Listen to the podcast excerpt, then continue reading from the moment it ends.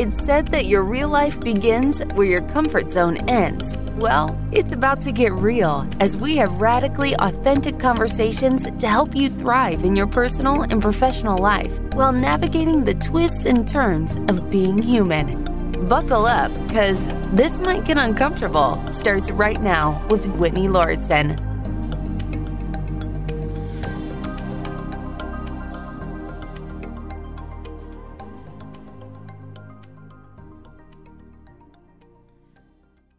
We have the title for this podcast as This Might Get Uncomfortable, which is an eyebrow raiser for a lot of people. It's interesting to share this podcast with people that have never heard of it before because most of the time, Whitney, I'm, I'm curious if this is your experience. People definitely kind of do like, not literally, but their own version of like the people's eyebrow from The Rock. It's like, hmm, this might get uncomfortable. Tell me more. So, in that regard, I feel like I don't know that we necessarily selected this title to elicit that response from people, but it is really interesting to see how curious people get when we share the title and then, of course, the concept of what we present here on This Might Get Uncomfortable. The thing that I think it naturally brings up, though, is does that mean being comfortable is bad?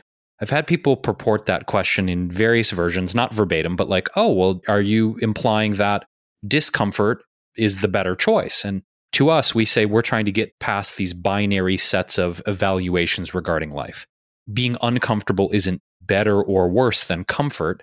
However, the reason we chose this might get uncomfortable for this podcast is because we found that when we challenge ourselves to do things that scare us, to do things that make us feel like, oh God, I don't know if I can pull this off. I'm not sure if I can do this that level of discomfort, specifically what we're talking about in moving past self imposed limitations, moving past fears, moving past, you know, those icky belief systems that hold us back, that's the kind of discomfort we're talking, where we willfully choose to put ourselves in positions to try things we've never done before, make new life experiments, get outside the box, all those other cliche phrases. They're cliche because they're true. All of this is to say that today, Whitney, I want to discuss with you this idea of comfort internal comfort, discomfort versus external comfort and discomfort. And I want to lead it off by saying that I've noticed something about myself in terms of comfort recently, and it's this. When I have blocks in my schedule or during my day where I literally don't have anything scheduled or anything to do, you know, whether that's a two hour block, a five hour block, some usually it's at the end of my day, I have found that I observe myself not knowing what to do when I don't have something scheduled. Like, say, here's a four hour block of time where I could relax on the couch, I could take a nap, I could watch the basketball game, I could do any of those things. I'm finding that physiologically and mentally, it has been very difficult for me to get comfortable. It's almost as if, and I don't know if this is endemic of maybe workaholism or some kind of offshoot of that, but it's really difficult for me to relax and get comfortable. And I'm actually like saying this out loud for the first time because it's been something I've noticed but haven't discussed. And I'm wondering if that's just me like in this habitual space of like go, go, go, go, go, and always feeling like I have something to do or feeling guilty if I'm not doing something. But it's almost as if I've taken our mantra of this podcast too literally. And I'm constantly wanting to fling myself into things that I have resistance toward or things that I feel uncomfortable doing to the point that relaxation and comfort almost feels foreign now. I'm curious if you relate to this feeling, if you have difficulty winding down and being comfortable. And then the other question is like, what things bring you comfort? And do you seek out comfort in different ways? What does comfortable even mean to you? well, I'll start with sharing the dictionary definition from Oxford of the word comfort, which is a state of physical ease and freedom from pain or constraint, followed by the easing or alleviation of a person's feelings of grief or distress. So, certainly, if you're experiencing distress, comfort is something you can do. Well, it's literally the act of alleviating that distress. So, I think comfort is important. Stress is not something that's beneficial for us physically, mentally, or emotionally in the long run. Grief, certainly, many of us, when we feel grief, it's very painful. So we want to ease and alleviate that. I think the word wrong is very, very relative. And I use it incredibly lightly and intentionally. And I also think this phrase, there's nothing wrong with, is very overused because sometimes you do see things that are wrong with, but it's kind of like a pros outweighing the con or a con outweighing the pro type of thing. And there's different sides to this, right? So sometimes we over ease or over alleviate our discomfort, our grief, our distress. Sometimes that's a coping mechanism and coping mechanisms serve us and sometimes they don't serve us. Sometimes we cope for too long. Sometimes we don't maybe cope in ways that are beneficial for us. Maybe they hurt other people. Like this is a complicated thing. And I think many of us, and as human beings, if not most of us or all of us, yearn to ease pain and constraint. As animals, I don't think in general want to be constrained. It's scary. It's tied into our survival. And of course, you might want to feel some ease. And I, I really think it's important for each of us to reflect on what that means for us. I spoke on a podcast recently. It was really wonderful. And I will link to it in the show notes at wellevatr.com, W E L L E V A T R.com, along with anything else we reference here today, the transcript, everything there is at wellevatr.com in the podcast section. And I'll link to this other podcast that I was on that I think many of our listeners will enjoy because in that episode, I was talking about being a recovering people pleaser and perfectionist, which is something I know many, many of our clients, students, listeners struggle with. It's a very common thing, especially for women. We have a lot of women who listen to the show. And one of the reasons I was talking about people pleasing and perfectionism is because the podcast I was on is very geared towards women and it's a common challenge. And in, in that episode, I talked about how one of the best things that I've been doing for myself relatively recently, so in the past few years, I think, especially once I got deeper into my understanding and practice of meditation, which was around 2017. So the past four years, I think that I've been very mindful about practicing this, which is pausing. And the act of pausing to reflect is incredibly important to me and beneficial because when I pause, I can examine, I can grow my awareness, and that helps me understand what is best for me in that moment. That helps me understand what my motivations are. So, to your example, Jason, want to experience comfort. For me personally, one of my go tos is using TikTok. I've been on TikTok since October 2020, and it has become something that I use most days as a source of comfort, as a source of escape, as a source of entertainment, sometimes as a source of coping, and is also a source of information and connection. There's a lot that I get out of that platform. I really like the medium. I like the atmosphere of TikTok right now in May 2021. I am aware that it could change and shift, and I may, I probably won't always feel this way about it. And I noticed how social media, also given my awareness of social media's role on many of our lives, and how a lot of us tend to go to social media for comfort, for distraction, for entertainment, for news, for connection, all these things that I'm listing. This is a huge part of the human experience culturally right now. And it's incredibly important for us to be aware because sometimes there are things happening to us psychologically that may not be beneficial for us. And that's one of the big points here is if we are using a platform like TikTok for comfort, there's nothing inherently wrong with it. But if we are aware of why we want to use it, if we're aware of how we're using it, and we're also doing our best to stay informed about what's going on behind the scenes with the app, because many people realize that social media is designed by people that are looking to get something out of it by you using it. And sometimes that can lead to us being manipulated without us even realizing it. So that's part of the awareness. And I think the same thing is true too with a lot of different forms of comfort, such as watching TV. Same thing, right? There is somebody that's benefiting from us watching a TV show. The advertisers benefit, the producers benefit, the actors benefit, everybody involved is benefiting. So the longer we watch it, the tune in, the more we spread the word about it, there's a benefit to somebody else in addition to us. That's the way the entertainment world works. And they want us to find comfort in that experience so that we will keep going back to us. They want us to associate that experience with relieving pain and distress and all of that. That is built in there. That's part of how they hook us.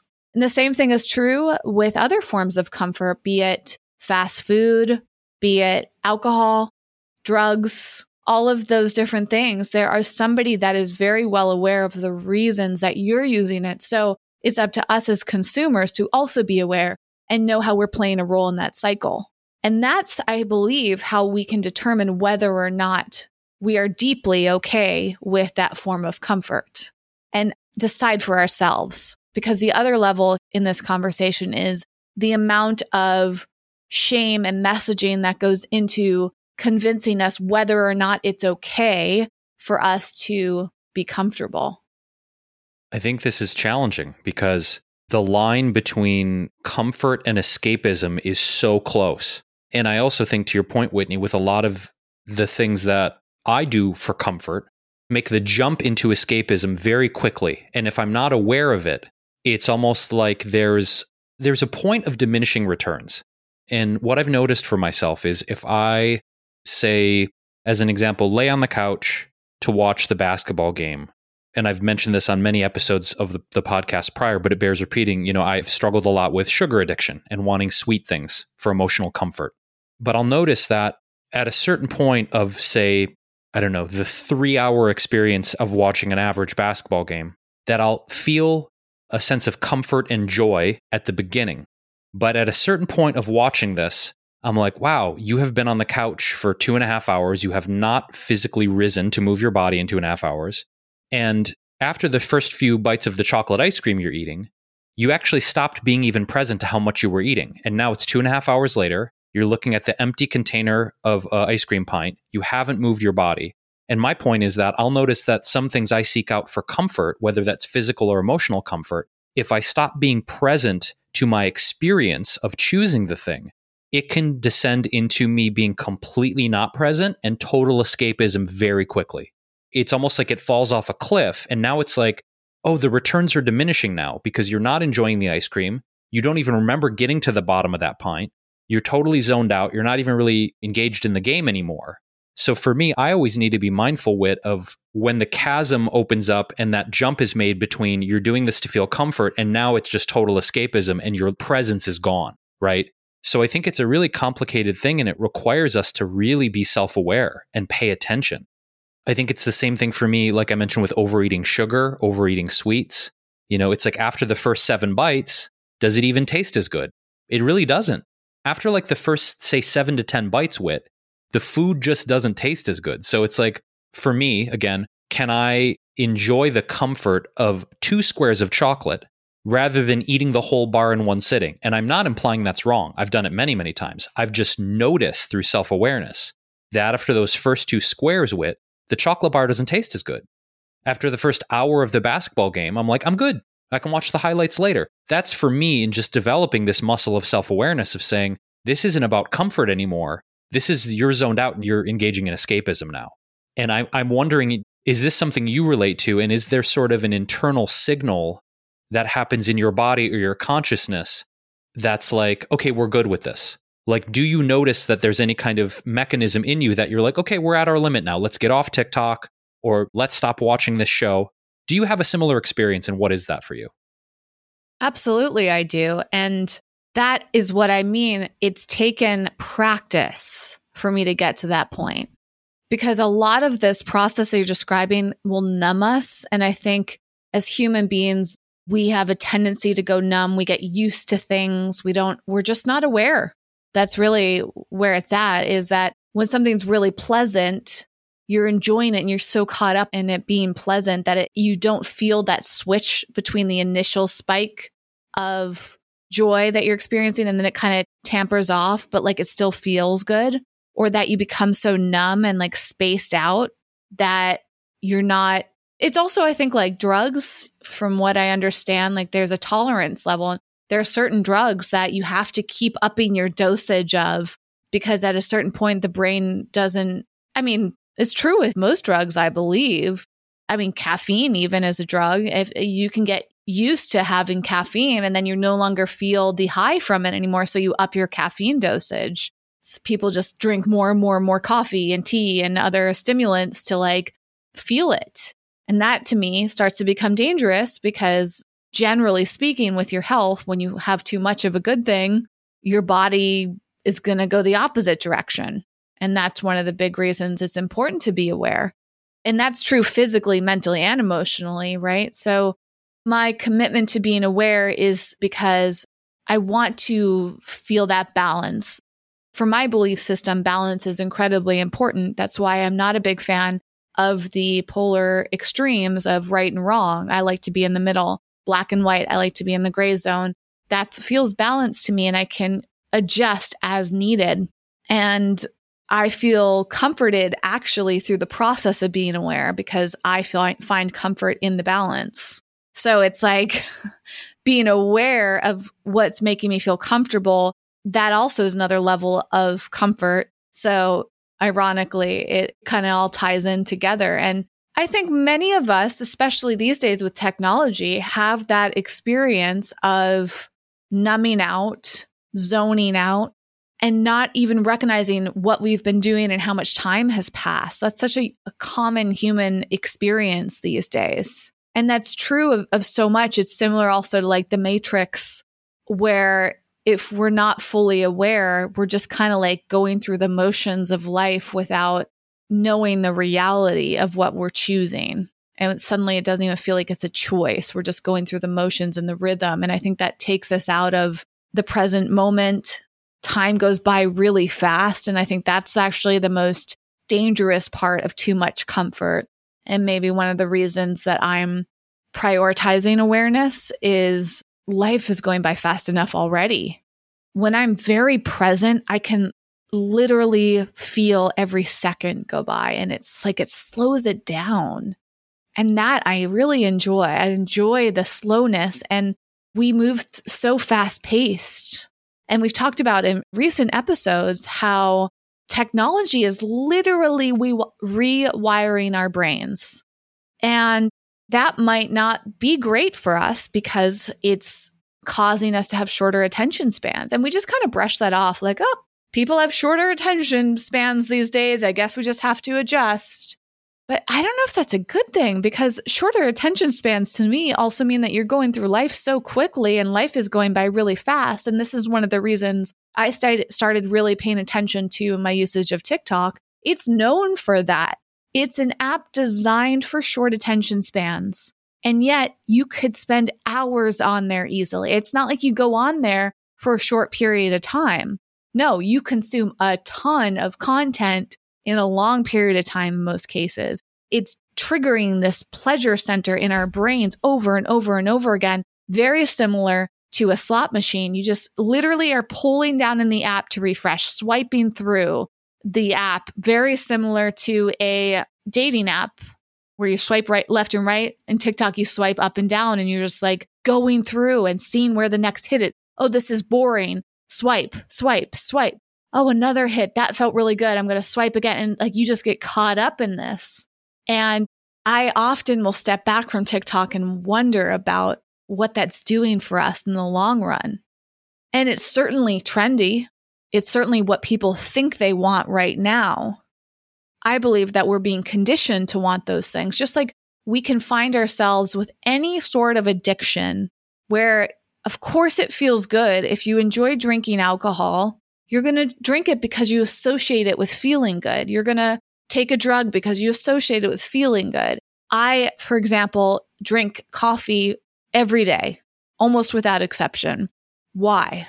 I enjoy it. It brings me immense pleasure. I love the whole experience of making it and tasting it and experiment. I mean, it's just like pleasure. So when I wake up, I'm like, ooh, I get some pleasure. I can step away from it and I'm aware I can step away from it. But just because you know you can doesn't mean that you will and doesn't mean that it's easy because in your brain you go, yeah, but that brings me pleasure. Why would I, why would I step away from something that gives me pleasure? So I think pleasure and comfort are very similar, Jason. And if we're not aware, it could get out of control or it could lead us to that sense of numbing and time going by really quickly. And suddenly we may not be as clear about what we want in the long run because we're just caught up in the pleasure. I think what I reflect on is the compassion for how easily we as human beings, generally speaking, are addicted. Our neurobiology and our neurochemistry is so intricate and wonderful and mystifying despite all of the research we have on the human brain, of course, we're still learning so much more about neural pathways and learning and habituation. And in that, I just have so much compassion, Whitney, for my own addictive tendencies, people that have, I suppose, not to quantify this, but you know, major drug addictions or people in my family that have been addicted. It's as human beings, we're very easily addicted, especially given the advance in technologies and how they are building the AI and how they're building the user experience on a lot of these apps, like you mentioned. And then on top of that, we have access to so many substances, legal and otherwise. I mean, they're becoming more legal all the time. But you think about, as you said, Whitney, caffeine. I mentioned sugar. You think about the casomorphins in dairy products, how addicting those are. You think about alcohol. There, there's a lot of things in the world that we get very easily addicted to. So I first of all just want to say this I think that there is a rhetoric sometimes of shaming human beings for their addiction. There's a lot of shame around addiction. But if you think about the things that are out there, how they're designed, how they're constructed, how they're produced, from foods to beverages to social media, I think we really need to not let ourselves off the hook in the sense of denying the fact that we're addicted or maybe have addictive tendencies, but realizing that as human beings in the modern world, we're facing a lot of temptation for addictive things. It's really not easy. I want to just say that.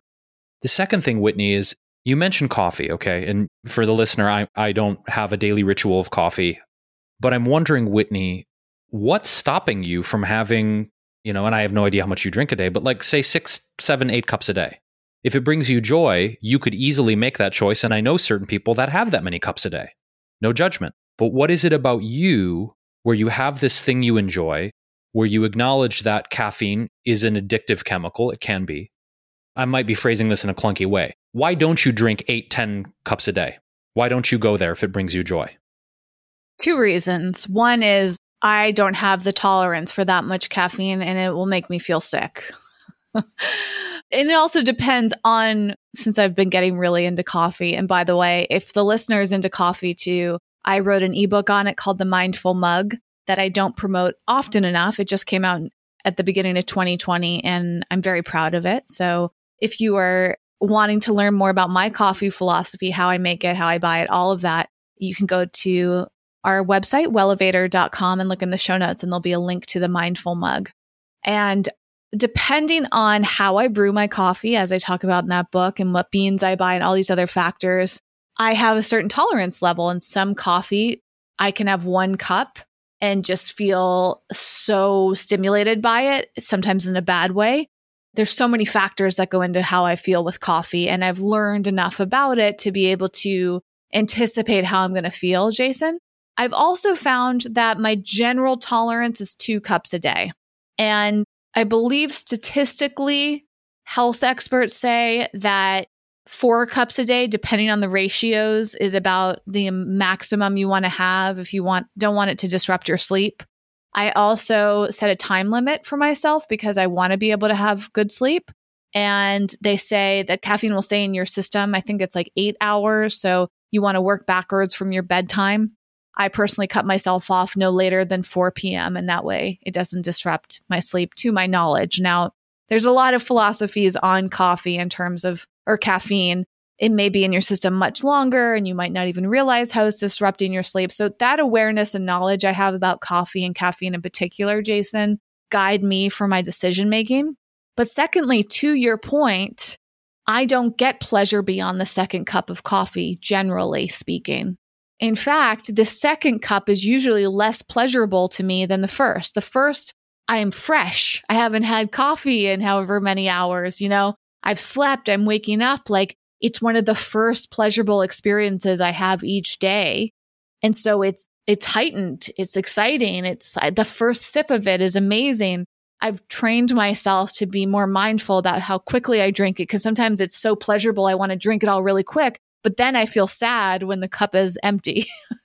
so I've just tuned into that whole experience of drinking coffee. I also have experimented with cutting out coffee. I did this, I think, two years ago. I just went cold turkey, as they say, and just cut myself off to see how I would feel. And I didn't like get the caffeine headaches or whatever. I missed the experience of it, but there are other things that I could have in place. To your point, tea or the, all the coffee alternatives that exist out there, like Teeccino is one, carob. There's there's chocolate can be an alternative. You can make yourself like iced chocolate milks, and there's so many things that you can have. And I think for me, I love the specific flavor of coffee, which is very hard to replicate, but you can also have decaf. So if it's specifically about caffeine, decaf could be an option for you. And my point being that part of it is the ritual. And that's why it doesn't have to be specifically coffee. But then I recognized, Jason, that A, doing lots of research, I found that there isn't definitive research that says coffee is bad for you. Something that I explored in the Mindful Mug is that, and actually might add to the book at some point, and I don't have a chapter on it currently, but a lot of the judgments, and this is something I want to get in back in terms of comfort in general, is judgments around comfort. And their coffee is a complex category, subject matter, product. And it really depends on where the coffee comes from, how you're making it, and how much of it you're having in order to determine whether or not that is suitable for your lifestyle and your health goals. It's not like again, coffee is not a black or white subject matter. There's many, many factors, which is another reason I wrote my book is to get into the basics of this to make it easier for people to understand because I found it all very confusing. And now I feel very confident about it, Jason, and that confidence had has lended made it easier for me to be aware of my coffee experience. Now, to go back to this idea of judgments, whether it's self judgments judgments from other people, cultural judgment, all of that. There are a lot of judgments around comfort. In fact, I pulled up a ton of articles and I think you and I, Jason, were very drawn. And as we've spoken publicly about on the podcast, how much our philosophies have shifted over time. I know for me, I bought into this like, get out of your comfort zone. Like, success is on the other side of your comfort. And you have to be uncomfortable to grow and all of that. And I just typed in, is comfort bad? And found all these articles about that. The first one came from this website called thefrugalgene.com. And the article is titled, Yes, Comfort is Bad, and Here's How to Fix It. And at the beginning, the author, who I think is a woman named Lily, said, for example, being fit requires some serious soreness, lots of time commitment, to nutrition and working out consistently, none of which is comfortable. But should you still do it? Absolutely. And I can agree with some of that. And then she has a section why comfort is bad. Short and sweet, comfort is bad because facing adversity keeps us fighting, growing, learning, and forcibly place our trust in others we wouldn't have given away otherwise. And I agree and can see what she's saying in part. But then she gets into a section titled How to Be Uncomfortable. And one of the things she said is comfort isn't always bad, but it's mostly bad to me. I'm glad she said to me. So this is her opinion because that's when a lot of amazing people with great potential get lazy. And this is where I don't fully agree. I'm not a fan of the word laziness. And this goes back towards our upcoming guest or the guest actually we just had, if since you're listening to this, it was last week's guest on our show, Celeste Headlee, who wrote a book called Do Nothing. It's one of my favorite books. As you can hear in that episode, I really fangirled over her. and in her book, Do Nothing, Celeste talks about the origins of our cultural associations with laziness and how a lot of that came from religion. I think it was specifically Catholicism, and how many of us have grown to believe and spread this gospel that if we sit around, we aren't just lazy, we're wasting money, we're wasting time. This was drilled into me over and over and over again. And to quote her in the book, Celeste wrote, over the course of a couple hundred years, the religious notion that working long and hard makes you deserving, while taking time off makes you lazy. This was adopted as an economic policy, a way to motivate employees and get the most out of them. So, one of my big messages with this episode is you have to really understand the roots of your beliefs and keep digging into it through research and looking at history. Because what you may believe about comfort and something like laziness might be rooted in a religion that you don't fully align with, or capitalism, or a work ethic that you don't fully align with. And to believe that you are not deserving because you're resting, because you're not working hard, because you're not hustling, because you're too comfortable that I take major issue with because I believe every person is inherently worthy and deserving. And what you do and how often you do it and how you do it does not fully equate to that. But this has been drilled into us. We want to define people, we want to judge people by their actions. And if their actions come across as lazy to us, they're undeserving. This is all really important to have each one of us get to the foundation, if possible, as you said, Whitney, of why we believe what we believe and what systems have shaped our worldview. There's um, a political writer named Robert Reich who I follow, and he posts a lot about economic equality in a capitalist system. And he posted something yesterday that I reposted on Instagram. It was a, a series of a few slides, Whitney. And he said, this is a list of the states in the United States where the minimum wage can allow you to afford a two bedroom apartment. Now, the national minimum wage is $7.25 at the time of this recording. So you swipe through the slides and all the lines are blank, meaning if you're a hardworking person, it's not about effort, right? Because we're talking right now about our belief systems around who gets the favor of God or society or whatever you believe through your hard work a person can be busting their ass 40, 50, 60 hours a week. And if they're making minimum wage, his point was there's no state in the United States contiguous where you can afford a two bedroom apartment on minimum wage. And this gets into the rhetoric of a lot of politicians and economists that are like, oh, the handouts are bad and universal basic income is bad and continuing to have the unemployment benefits roll on as long as they have is bad because people don't feel motivated to work.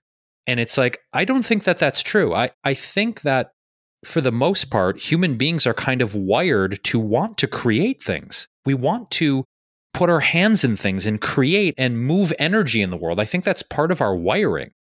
So, my counterpoint is I don't think it's a lack of work ethic. I don't think it's a desire of hard work. I think a big part of this is that people, adult human beings, are not being compensated in a way where they can survive through their hard work. And I say this because we do have it drilled into us, Whitney, of, well, that person's rich, they're successful, they're known because they worked hard. And we said this many, many episodes ago about the myth of hard work and how I use the examples of my family, which I'm still undoing a lot of that, which is we kind of had this unspoken philosophy in my family of like, you might not be the most talented or the most whatever privileged or advantaged, but you're going to outwork everyone in the room. So consequently, my entire upbringing was like, I need to work harder than everyone. But that has also had a level of diminishing returns where, as I mentioned at the beginning of this episode, I feel weird about relaxing. I feel weird about taking a nap. I'm still unraveling these thoughts that I have when I lay down to take a nap or I, I try and relax on the couch of like, yeah, but dude, you could be investing right now and you could be researching loans and you could be looking at new houses and you could, my brain will just not stop. So I don't know. I don't know in my life that there will ever be, ever be an end to that per se because of the depth of that conditioning. But I can acknowledge that voice and take the nap anyway. I can acknowledge that voice and take a rest anyway. I can acknowledge that voice and tell myself your worth as a human being is not tied to your willingness to burn yourself out to prove to everyone you're the hardest worker in the room. But of course, Whitney, we're still bombarded with that every single day on social media and in the regular media of wow, they got all this success. Look at how hard they worked to achieve it.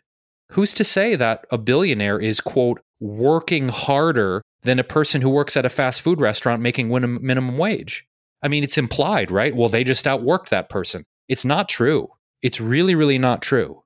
And so I say this because I think we really have to do the deep work of unraveling our biases, unraveling these old toxic belief systems, and give ourselves a fucking break. Really. We also need to examine yeah, where these belief systems are coming from, like I said, and who's perpetuating them. And if we are perpetuating them, can we step back and examine the damage that's potentially doing? For example, I just went down a little bit of a rabbit hole behind the scenes. I pulled up an article I found on this website called Elite Daily, which the word elite is a little triggering for me personally. And it seems to be a website targeted towards probably millennials, trendy women, girl bosses, perhaps people that buy into hustle culture. That's this is my my impression of it. I will link to this article in the show notes if any of you are curious about it. The article was written in 2013, which is important context for the rabbit hole I just went down. The title of this article is A Life of Comfort Will Kill You Silently. And man, like there's a lot of things in here. The author, who's a woman, talks about fear and how not to let fear control us. I get that. Breaking away from conformity, which is also part of our point. How we might be comfortable because it feels like a safety net right? So avoiding fear. And how one line she has here, I don't know if this is her own quote or somebody else's, but she says, It's torture to make yourself comfortable in your own unhappiness. Okay, I could see that. It's just kind of this ongoing, kind of all over the place article giving a lot of different examples around why comfort is a silent killer. She's encouraging people to get off their ass, to make their own happiness, remaining somewhere out of pure contentment is lazy. This line really triggered me. Wait, wait, wait, wait, wait. Say that again one more time, please. She was giving examples of how comfort in the workplace can be detrimental. So if you're unhappy there, if you remain in a position where you're unhappy, or if you're remaining somewhere just because of pure contentment, that's her words, is lazy. Then she goes on to say, don't ever get too relaxed in your office because you can get replaced. If you're not showing growth or motivation within a company, they can get bored of you and start looking to replace you. There is always someone else out there who can do a task better than you. As soon as you get too comfortable, that's when things fall apart. Ironically, this is what I mean. I don't think this person really knows what she's talking about because she's completely contradicting herself. And granted, 2013, right? So who knows? I think 2013, there's a lot of hustle culture going on. This is eight years ago. But this mentality is so fucked up to me. As soon as you get too comfortable, that's when things fall apart. Like that's fear. And yet at the beginning, she says we need to stop letting our fear control us. Like, what the fuck? You're perpetuating fear in people by having them fear comfort. It's complete bullshit. And she's quoting JFK there are risks and costs to a program of action, but they are far outweighed by the long term risks and cost of comfortable inaction. I mean, there's wisdom to that, right? But the context is frustrating. So I was curious, like, who is this woman? Clicking through a lot of her articles, you know, she's still right. I think she's the senior lifestyle writer there. That's what it says. A lot of the articles she's writing feel a bit trendy or clickbaity or whatever, tapping into experiences that millennial and Gen Z women are having. Like, I think, again, that's their audience. And then I went to her Twitter account and she's talking about being hungover and watching TV till 11 p.m. And the only thing that she uses her gym membership for is free tampons and on and on, all of these things. And it's like, okay, you wrote this article eight years ago. Clearly, or seemingly, either things changed or you're contradicting your the advice that you're giving to other people in my opinion because you, here you are shaming people in their in getting comfortable but you're talking about getting hungover and watching TV and not using your gym membership to actually work out. And then you tweeting these things probably to get attention from other people who can relate. And my point is when you read stuff like this you can start to have these beliefs reinforced and this is why it's so important for us to be mindful of our social media usage. Who are we following? What do they stand for? And where are they getting their information? are they educated? Like, this is why I, I love the book Do Nothing and Celeste's work in general. She's so research based. She's studying this. She's cross referencing. These are not opinions. These are historical information that she's pulling from, not opinion pieces. And I think social media becomes so dangerous. And then content in general, and our podcast included, Jason and I have our opinions. We're sharing them with you. That doesn't mean you have to agree with us or follow us, our advice, or take us as experts. We have been saying from the beginning of the show please do not associate us with being experts. We're not gurus. We are changing, evolving human beings, and we are working very hard to encourage you to make the decision that makes sense for you and to get lots of sources in order to make a decision and to challenge your belief systems. When we talk about getting uncomfortable, there's a reason we use the word might. We're not saying this is uncomfortable. It's this might get uncomfortable, meaning anything could get uncomfortable. like ultimately that title in itself like could mean anything, Jason. A lot of people like stop and think about what that title means. They're curious. It draws people in as a result, but it's just a possibility. And that's something I think that we have to remember when we're reading articles and hearing conversations around comfort. It's just somebody's opinion. If you're going to believe that person's opinion and align with it and agree with it, where did they form their opinion? And, and how are you forming your opinion? That's my big suggestion for you. Challenge that. It's so healthy and important that we challenge and cross reference things instead of taking them at face value. Cause I think what happens is you turn into in 2013, where this woman was at when she wrote this article, she's just spewing out all this stuff and like quoting. I think there's one attributed quote here there's no backup to any of the things that she's saying, and she's contradicting herself as a result and confusing people, but leading them to feel like they can't get comfort because it'll silently kill them. And I think that's incredibly detrimental. The part of the article, if I just can extract one thing, was um, the part that triggered you also, Whitney, about how easily one can be replaced. And I think what this engenders is a very unhealthy relationship to our work of constantly or proverbially speaking looking over one's shoulder, never doing enough, trying to climb that ladder. It also kind of intersects with the people pleasing thing too, right? Is like, what do I need to do to please my boss so I can stay here? Or, I mean, it's been a few years since you and I, Whitney, have been in working in a corporate environment, right? I mean, we, we both, you and I both left about a decade ago. And I remember being in those environments, not every single job I had, but a lot of those environments with that kind of mentality of sacrificing in some ways, okay, what my creative instincts were as a writer, for instance, when I worked in the advertising industry, because it was like, oh, if I write this thing this way, I know my creative director will like it and I'll win her favor. But I find for me that when I do my best work is when I remove the desire to please and placate whoever I'm trying to and just allow the thing that I want to create to come through and really do for me the hard work of letting go of my attachment to the outcome. Really hard. Are they going to like it? Are they going to approve of it? Do they want me to revise it? Do they want me to change it?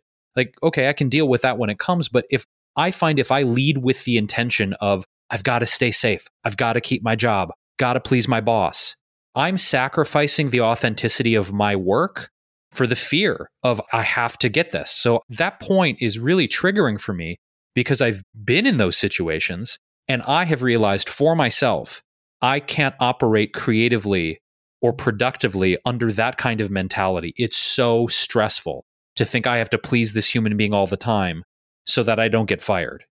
I think that's it's horrible from a level of emotional health and it's also horrible because I don't think I don't know. I don't do my best work under those conditions and I'm sure other people feel the same. Absolutely.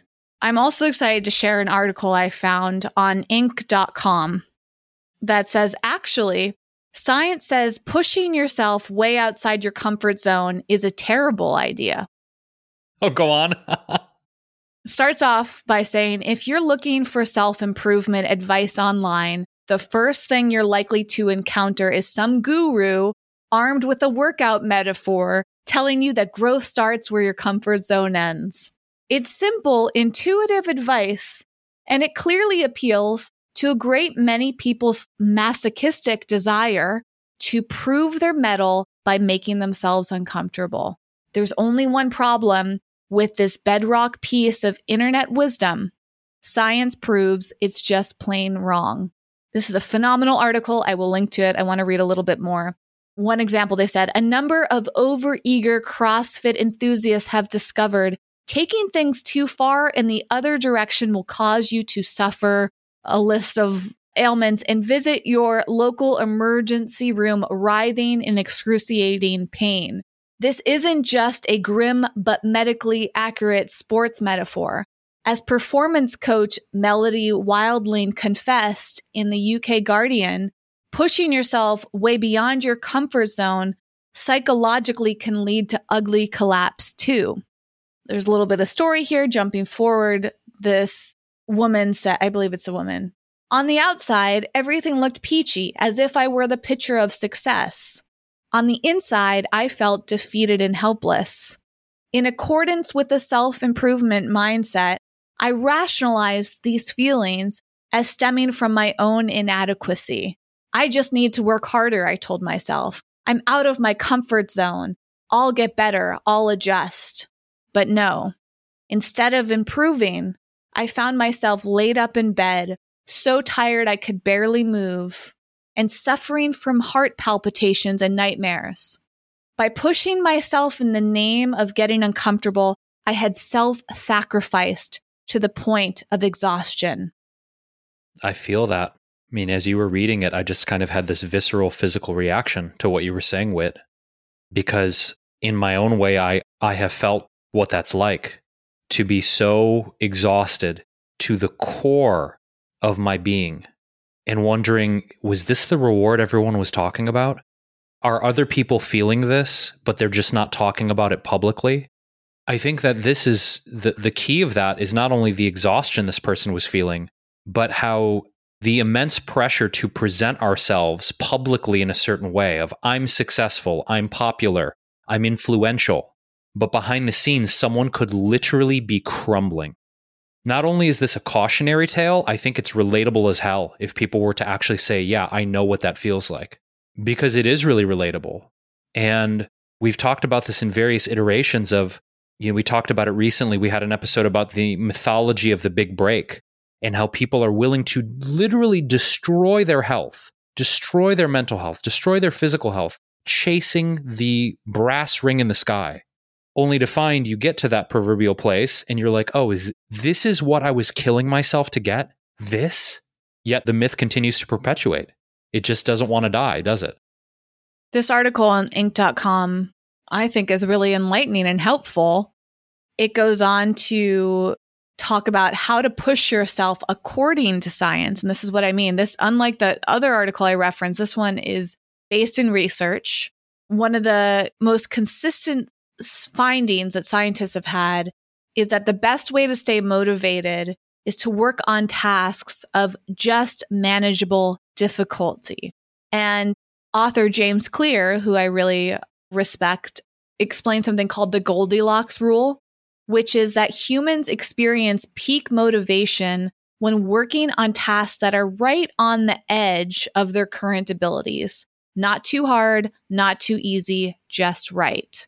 Scientists have found that high stress levels don't actually drive high performance. And this is according to Harvard Business School. They also found that flat out boredom is not a recipe for improvement and achievement. Instead, psychologists recommend that you stay in your stress sweet spot of just a little pressure to improve the fastest. And then the other article says that, or the end of the article, I should say, same article, your comfort zone is there for a reason. In a world of increasing demands on our time and attention, our comfort zones act as a predictable space of mastery where we can seek refuge when the stress becomes too much. They act as containers to shore up confidence, gain momentum, and think clearly. When we spend less time grappling with discomfort, we can focus more on what matters most. If people who routinely push themselves past their comfort zones are metaphorically skydiving out of airplanes, those of us who choose to operate from within our comfort zones are serenely laying bricks, creating a home we can thrive in. That's beautiful imagery. I love how they contextualize that. And this idea of resting or finding refuge in our comfort zones, I've never heard it phrased that way. I think that's really, first of all, poetic and beautiful, and also also real. When I think about my comfort zones, that makes a lot of sense. It's almost as if like there's a level of acumen and familiarity and I don't know if mastery is the right word. But if I think the, about the things that I'm comfortable doing, Whitney, it's almost like there's no effort in it. We can name a variety of things. I mean, and it's all relative, isn't it? I mean, the idea of someone making a Caesar salad that could feel massively uncomfortable and intimidating to another person making a Caesar salad from scratch, it's like, oh, yeah, I got that. Or being on stage or singing or accounting. I mean, we all have things that I think that in our comfort zones, maybe we can celebrate those things more. Maybe what comes up for me is the idea of, yeah, that is comfortable for me. I do have a level of acumen and mastery over that thing. And instead of making myself feel bad because, oh, you just, you're hanging out there too comfortable, maybe we can celebrate it. What comes to mind is certain artists, whether that's, say, an actor or a musician, where he or she or they are typecast. You know, like, oh, yeah, that person, I've seen them in this role, in this role, in this role. And who's to say to, say, a super successful comedic actor? I mean, let's use like let's use like Will Ferrell just as a random example. You know, oh, Will, you should really do drama. You should get out of that comfort zone and you should really tackle some dramatic roles. He's been one of the most successful comedic actors in history. He's made, you know, God knows how much tens, hundreds of millions of dollars. He, you know, he's a national treasure as a comedic actor. So who's going to like Will, you really need to do like a dramatic piece about loss and pain. Like show the world what you can do. He's like, "Yeah, no, I'm in my wheelhouse. Everyone knows I'm a comedian." So it really is defeating this mindset of you have to push yourself out of your comfort zone.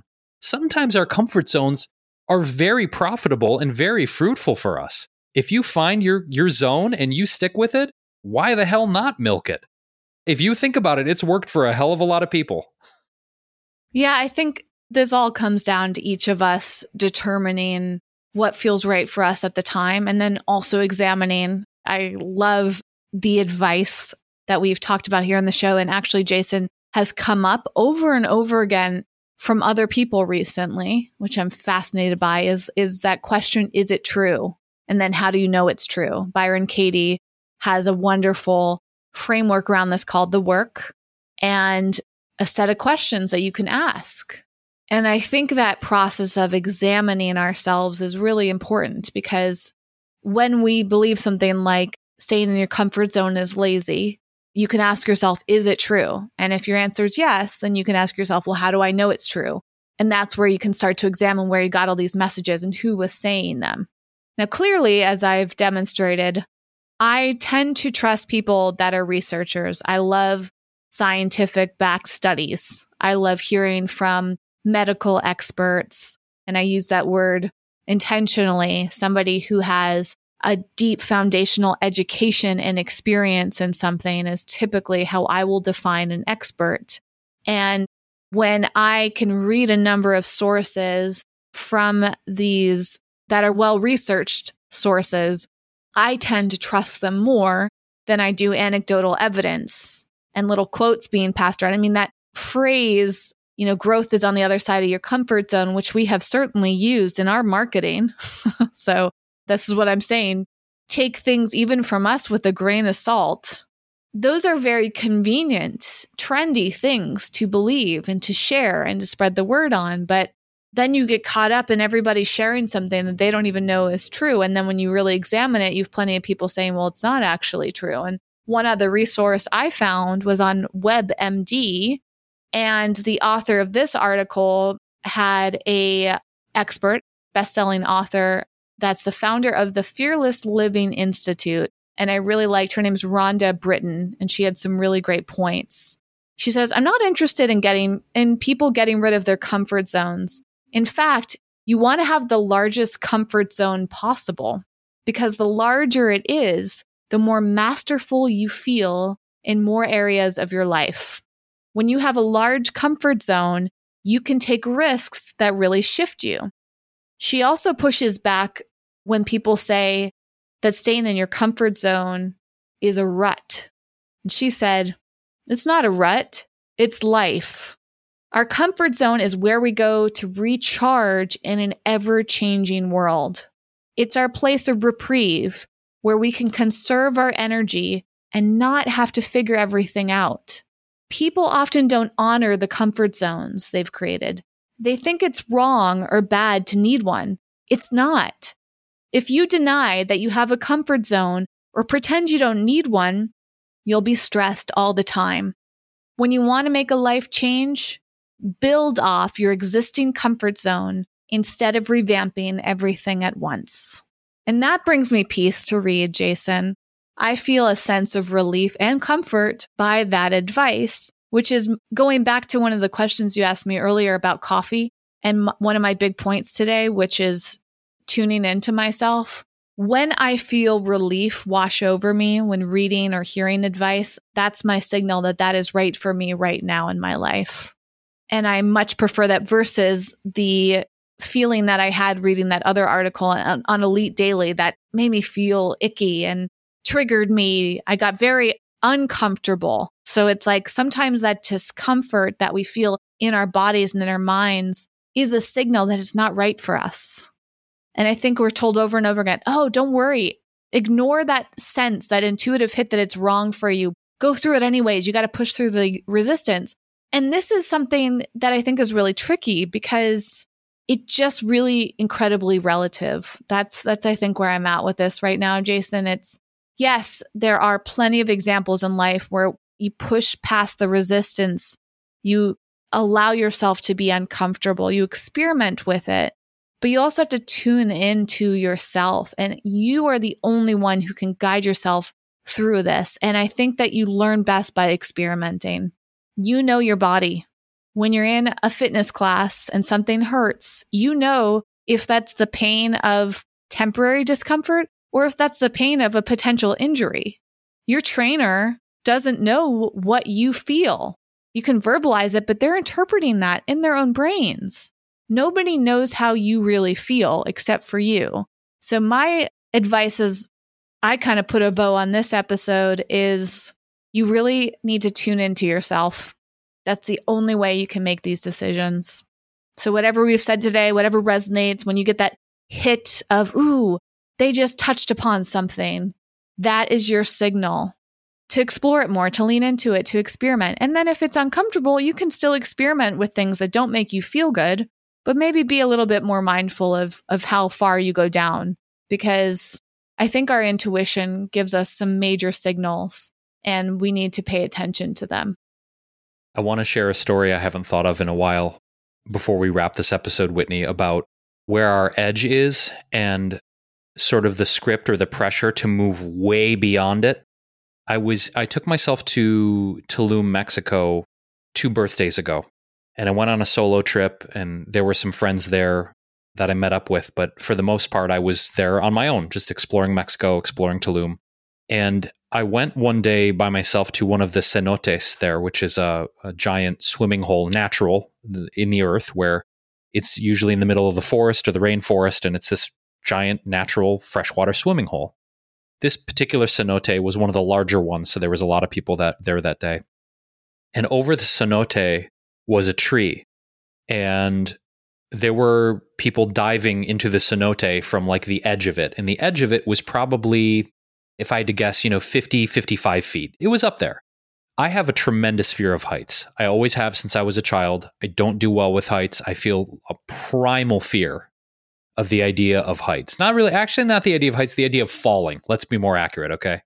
So I challenged myself to jump off the edge of this 50, 55 foot drop, right? Which was high for me. It was like, and I remember standing on the edge, Whitney, feeling that beyond butterflies, like just an iron knot in my gut, you know, of just like, oh my God, are you actually going to do this? And as the trope goes, I felt the fear and did it anyway, right?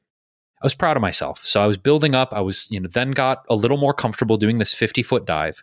And then I noticed this tree that was off to the side that was an additional probably 25 feet higher than that. I mean, it was a big drop into the water. And I'm watching these mostly like young teenage 20 something, if I had to guess, boys climbing up the tree and, and in the drop, just watching them. It was like, oh my God.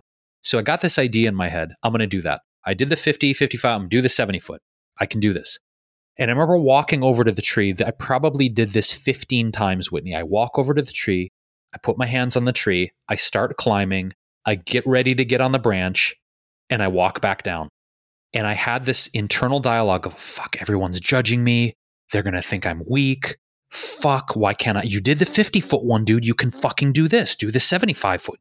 And this went on for like 40 minutes. Walk up to the tree, try and climb it. But it, it was I'm saying this because the feeling was different than the 50 foot. The 50 foot was like that iron knot in the gut, but it was like, okay, I'm going to do this.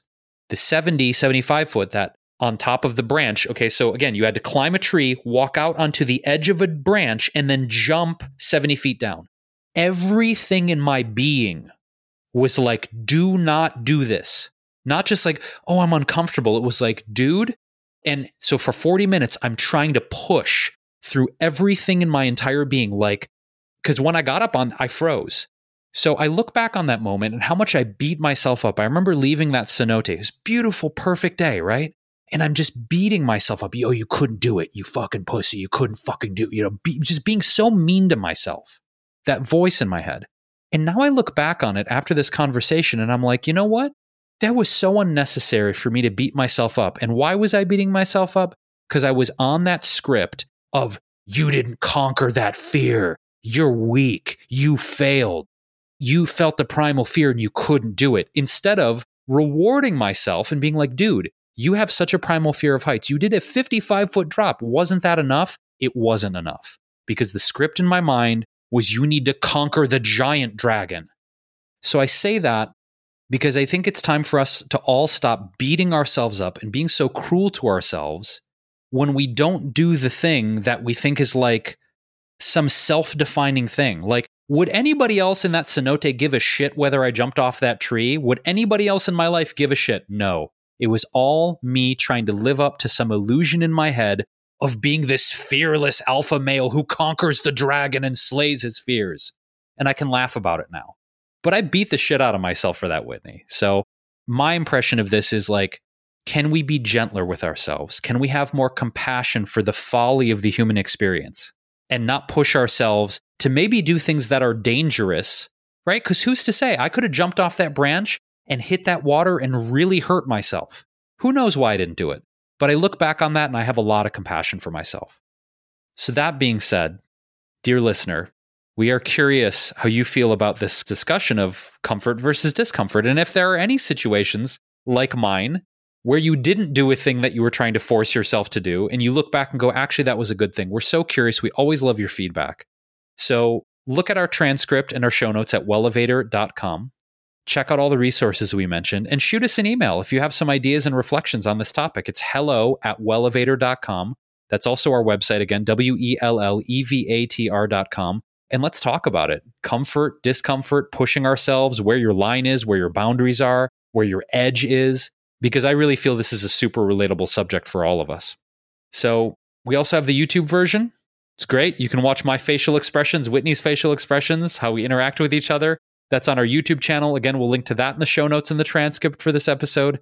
And if you have any ideas or topics you want us to cover, we actually had a great email come through yesterday where someone submitted about five or six topics. So anything you want us to cover and dive into, we always love your suggestions.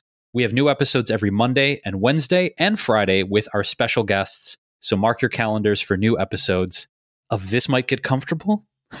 We're not going to change the name at this point. Of This Might Get Uncomfortable. Thanks for listening. Thanks for watching. We'll be back with another episode very soon.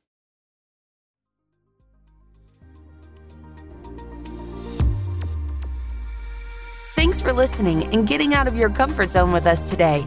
For show notes and more high performance resources to help you thrive, go to wellevatr.com. That's W E L L E V A T R.com.